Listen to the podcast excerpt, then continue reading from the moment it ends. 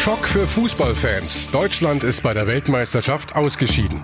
Stundenlang getagt. Was wissen wir am Tag 1 nach dem Koalitionsgipfel? Und Baukindergeld beschlossen. Welche Hilfen bekommt wer in Zukunft beim Traum vom eigenen Haus? Besser informiert aus Bayern und der Welt. Antenne Bayern. The Break. Hallo beim Nachrichtenpodcast von Antenne Bayern. The Break ist eure Auszeit für mehr Hintergründe, mehr Aussagen und Wahrheiten zu den wichtigsten Themen des Tages. Es ist Mittwoch, der 27. Juni 2018. Redaktionsschluss für diese Folge 18 Uhr. Ich bin Antenne Bayern Chefredakteur Ralf Zinno. Die deutsche Nation ist in Schockstarre. Die deutsche Fußballnationalmannschaft ist erstmals in ihrer Geschichte in der Vorrunde einer Fußballweltmeisterschaft ausgeschieden. Das Spiel ist gerade vorbei. Im Studio bei mir ist Antenne Bayern Sportchef Carsten Wellert. Carsten, was war das denn? Nix. Das also das war, also ich bin echt auch total geschockt. Also ich dachte ja nach dem 2-1 gegen Schweden, jetzt sind sie im Turnier, das muss irgendwie beflügeln. Alle Experten haben die ganze Woche nur gesprochen, dass es jetzt nur noch vorwärts gehen kann und äh, aber das heute war ja, muss man sagen, auch das schlechteste Spiel von den drei schlechten Spielen. Also das ist ja nach unten hin, ist das also unglaublich. Man, man kann ja immer nach Ausreden suchen. Temperatur, natürlich war es ein bisschen warm. Natürlich haben sie vorher schon gesagt, man muss viel trinken. Südkorea, der blöde Spruch, es gibt keine kleinen Gegner mehr. Aber Entschuldigung, das war ja, die hatten ja Blei an den Füßen. Ja, vor allem, ich meine, äh, ich will jetzt nicht wieder auf einzelne Spieler wie Özil oder so Nein. einhacken, aber ähm, das war wirklich, man hat nie den großen Willen gemerkt. Es war die ganze Zeit ein Hin- und Hergeschiebe, die Chancen wurden nicht rausgespielt. Gegen Schweden war es ja wenigstens noch so, da war man hinten ein bisschen anfällig, aber da waren Chancen mit dabei.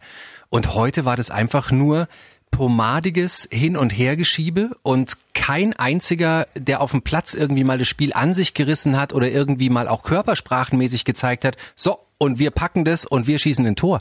Es war ja auch mit dem mit dem Stand äh, bei bei Mexiko gegen Schweden, als dann äh, Schweden 2-0 mhm. geführt hat, wusste man ja auch, okay, ein Tor reicht und dann sind wir weiter.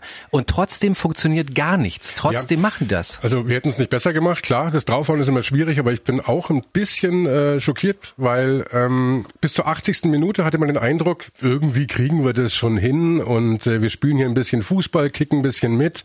Und erst dann hat man gemerkt, dass eine dann eigentlich noch mehr Unsicherheit kam. Und vorher war das so, ach, irgendeiner wird schon mal aufs Tor schießen und das Ding machen, aber es war nichts, kein konstruktiver Aufbau im Spiel zu erkennen. Und vor allem, wenn man es mal probiert hat, ich hatte das Gefühl, irgendwie kein einziger Pass kam an. Richtig. Ich kann mir das nicht, ich, also ich, ich kann mir das nicht erklären, weil die können ja alle kicken. Mhm. Also die können ja.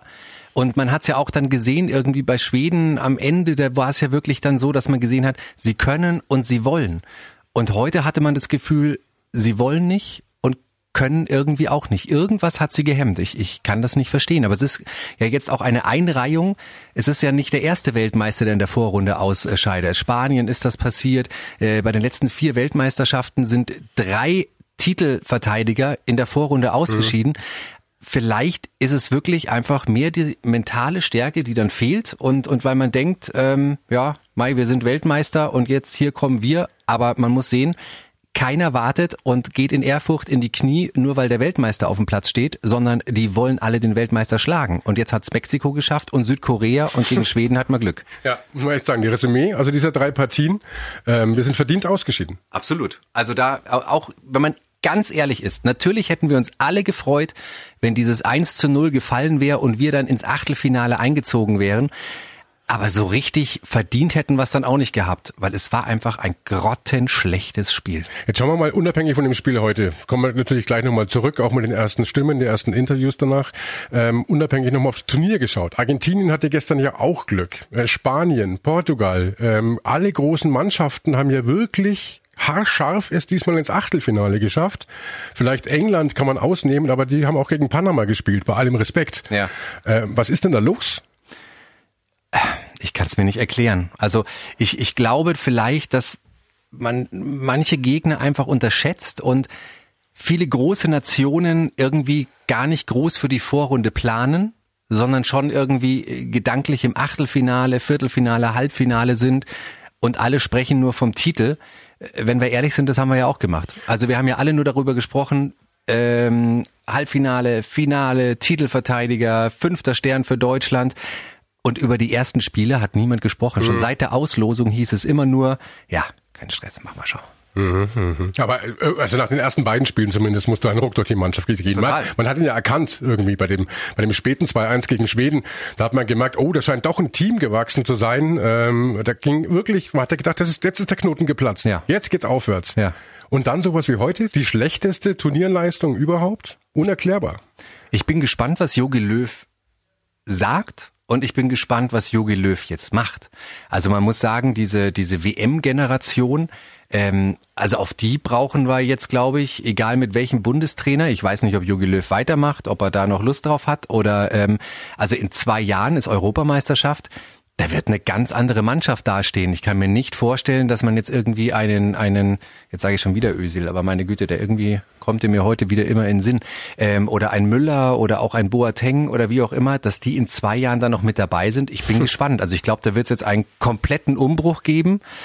Vielleicht täusche ich mich auch, aber Ja. das ist auch die Enttäuschung jetzt. Müller einfach. spielt immer, ähm, war ja heute schon widerlegt. Er lief ja nicht von Anfang an auf. Aber man sieht man auch, am Müller allein lag's nicht, weil auch wenn Müller nicht spielt, spielen wir auch nicht besser. Also Du hast Jogi Löw gerade angesprochen. Ich meine, er wird in die Kritik jetzt kommen, überhaupt keine Ja. Frage. Ähm, er hat er hat Sané zu Hause gelassen, Ja. ähm, er hat Sandro Wagner zu Hause gelassen. Waren es die richtigen, die er mitgenommen hat? Hat er sich richtig entschieden? Das wird jetzt natürlich alles diskutiert über die nächsten Tage. Wie siehst du das? Ja gut, die Antwort ist nein. Also ähm, da braucht man jetzt nicht viel rumdiskutieren. Vielleicht hat er die richtigen mitgenommen, aber dann hat er es nicht geschafft, aus denen eine richtige Mannschaft zu machen. Also da muss Jogi Löw sich jetzt auch die Kritik gefallen lassen. Ähm, es, ich, ich, es sind so viele Dinge, die ich da aber auch heute nicht in der Aufstellung verstanden habe, muss ich ganz ehrlich sagen. Also die mit zwei schlechtesten Spieler aus dem, aus dem ersten Spiel mit, mit Kedira und Özil, die ähm, laufen heute von Anfang an auf. Und äh, ein Julian Brandt, der wirklich so ein bisschen so der Lichtpunkt immer war, wenn er eingewechselt wurde, spielt wieder nicht von Anfang an. Klar, vielleicht wollten sie den sich irgendwie zurückhalten für eine Einwechslung. Aber ist es einfach, ähm, ich, ich erinnere mich an die Redaktion oder, oder, oder auch wo wir uns vorhin gesehen haben, nachdem die Aufstellung raus war, da habe ich zu dir gesagt, Mensch, jetzt habe ich aber ein sch schlechtes Gefühl irgendwie nach der Aufstellung. Ich will Ja. jetzt nicht sagen, dass mein Gefühl so geil Nein. ist, aber irgendwie, wir alle hatten haben Ja. Kopf, Kopf geschüttelt. Alle Experten haben auch gesagt, Gomez spielt natürlich gegen Ja. die kleinen Südkoreaner von der drin, auch wenn er auch wenn er vielleicht keinen reinmacht. Ja. Aber er macht die Bälle vorne fest für. Reus, die dann nachrücken und dann äh, wuppt das Ding schon. Gomez war draußen. Ja. Gomez war draußen, kam dann rein, gut, muss man sagen, hat auch wieder einen verstolpert. Aber äh, Ja, ich bin kein großer Fan von ihm, aber Nee, wenn, man. Takt, wenn man taktisch diese Mannschaft sieht und wie man sie aufstellen müsste, gut, jetzt sind wir alles wieder neue Bundestrainer, ist auch klar. Ja. Aber sagen wir mal, bei dem, was im Vorfeld die meisten der richtigen Experten gesagt haben, war das schon eine überraschende Aufstellung. Total. Also ich, ich bin echt, ich bin, ich bin, ich bin fassungslos. Aber da sieht man mal wieder, was, Eigentlich sind wir sprachlos. Aber das ist ja auch so ein bisschen eine Therapie gerade eben, ja. Wenn man drüber reden kann, dann, dann hilft das ja auch. Auf die Couch. Und was haben wir da für, für, für Probleme im Vorfeld gehabt äh, und haben uns Sorgen gemacht um Manuel Neuer, äh, ob jetzt sein Fuß hält oder nicht, ob man einen Manuel Neuer mit zur WM nehmen kann. Hm. Ich muss sagen, das ist mit der einzige Spieler, der in allen drei Spielen eine Top-Leistung abgeliefert hat. Das stimmt. Er hatte auch einen Wackler heute drin, bei Ja. dem ersten Fernschuss, aber das kann jedem mal passieren. Klar, Eben, aber er hat's wieder er rausgemacht. Ja, ja. Naja, jetzt schau, bin ich mal gespannt, wie das weitergeht. Ja. Ich weiß auch vor allem noch gar nicht, wie ich mir jetzt ohne Schmerz im Herzen die nächsten Spiele anschauen soll. Das wird bitter. Ja. Achtelfinale ohne Deutschland, das haben wir alle noch nicht erlebt. Das, ähm, wie sagt man so schön noch bei Erfolgen, das realisieren wir alles ein bisschen später wahrscheinlich. Es gibt mittlerweile erste Stimmen zum Spiel. Mats Hummels vom FC Bayern München hat sich im ZDF geäußert. Ja, ähm, ganz, ganz schwierig in Worte zu fassen. Wir haben bis zum Schluss heute auch dran geglaubt. Dann äh, selbst mit dem 0-1, glaube ich, haben wir zumindest noch irgendwie versucht, das Ganze zu drehen. Aber wir haben den Ball heute nicht ins Tor gebracht. Keiner von uns. Ähm, ich glaube, wir hatten, wir hatten genug Gelegenheiten. Ich selber in der, weiß ich nicht, 86., 87.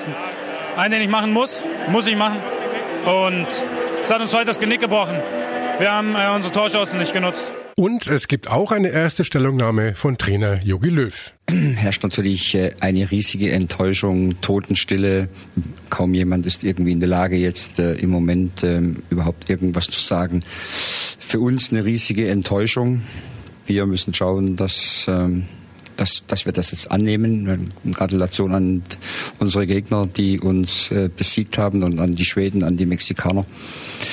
zu erklären, ist schwierig jetzt in diesem Moment, aber wir haben es auch nicht verdient, weiterzukommen, wobei der Mannschaft heute jetzt im kämpferischen Bereich keinen Vorwurf zu machen ist, aber wir haben es nicht geschafft, ein Tor zu erzielen, in Führung zu gehen. Wir hatten, denke ich, schon Möglichkeiten, aber das hat sich eigentlich das ganze Turnier durchgezogen. Die große Frage natürlich, ob Jogi Löw weiter Bundestrainer bleibt und die wurde im ZDF Teammanager Oliver Bierhoff gestellt. Jogi hat vor kurzem den Vertrag unterschrieben, das hat er sich schon sehr gut überlegt. Gehe jetzt fest davon aus, aber ich denke, jetzt ist auch im Moment der Enttäuschung des Frustes nicht der Zeitpunkt, Einzelanalysen oder gewisse Dinge zu machen. Wir müssen das aufarbeiten, mit Sicherheit. Wir müssen die einzelnen Punkte genau erörtern, warum es nicht gepasst, gepasst hat. Aber ich gehe fest davon aus, dass Yogi weitermacht und äh, dann müssen wir wieder angreifen. So, ich glaube, wir haben es äh, kurz nach dem Spiel lange genug äh, aufgedröselt. Wir werden die nächsten Tage sicher noch viel hören und viel sprechen darüber, warum das mit dem Achtelfinale der deutschen Fußballnationalmannschaft in die Hose ging. Schauen wir einfach auf die weiteren Themen des Tages. In Berlin war es eine kurze Nacht für unsere Politiker. Vier Stunden lang bis nach Mitternacht hat das Spitzentreffen der Großen Koalition gedauert. Natürlich ging es die meiste Zeit um den erbitterten Asylstreit in der Union.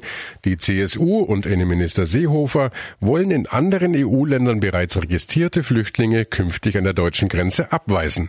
Das will Merkel vermeiden. Bis Sonntag hat die Kanzlerin noch Zeit, eine europäische Lösung zu finden. Andernfalls droht Seehofer mit einem nationalen Alleingang. Diana Zimmermann ist für uns in Berlin. Diana, wie kann man das Treffen aus deiner Sicht zusammenfassen? Ja, zwei dringende Fragen und zweimal gibt's darauf eigentlich keine wirkliche Antwort. Kauder wich aus. Er sagte, es waren ernsthafte Gespräche und betonte auch immer wieder, dass bei dem Treffen im Kanzleramt auch nicht wirklich Ergebnisse zu erwarten waren. Ähnlich äußerte sich dann im Anschluss SPD-Chefin Nahles. Sie bedauerte, dass man wieder nicht wisse, wie die Woche zu Ende geht und CSU-Landesgruppenchef Dobrindt betonte direkt danach wiederum, die CSU würde an ihrem Plan festhalten, ab der kommenden Woche Asylbewerber zurückzuweisen an den Grenzen. Das heißt, wir sind ja eigentlich keinen Schritt weiter im Asylstreit. Der momentan wirklich einzige Fakt ist, ab morgen verhandelt Bundeskanzlerin Merkel mit den europäischen Partnern in der Frage. Und das war ja eigentlich vorher auch schon klar. Eine Einigung gab es dann aber doch noch, allerdings zu einem ganz anderen Thema.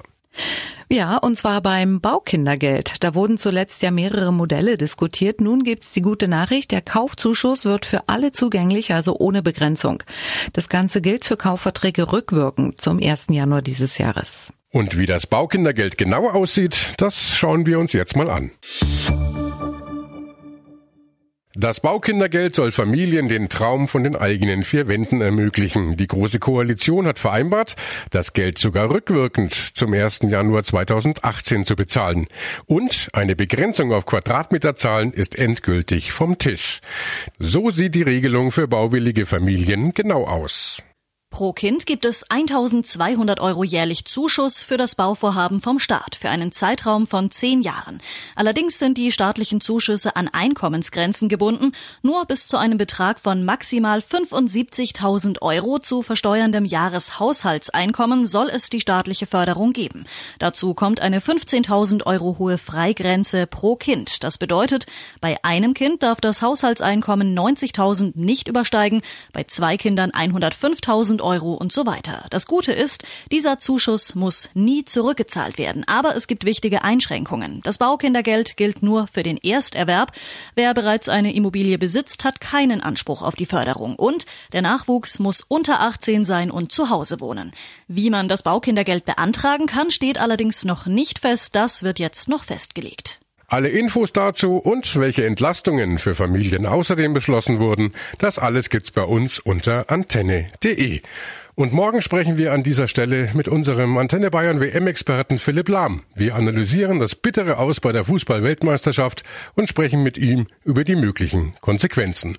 Und das war The Break, der Nachrichtenpodcast von Antenne Bayern am Mittwoch, den 27. Juni 2018. Ich bin Chefredakteur Ralf Zinno. Antenne Bayern. Besser informiert. Jeden Tag. Zu jeder vollen Stunde auf Antenne Bayern. The Break. The Break gibt's auch Montag wieder. Um 17 Uhr. Jetzt abonnieren.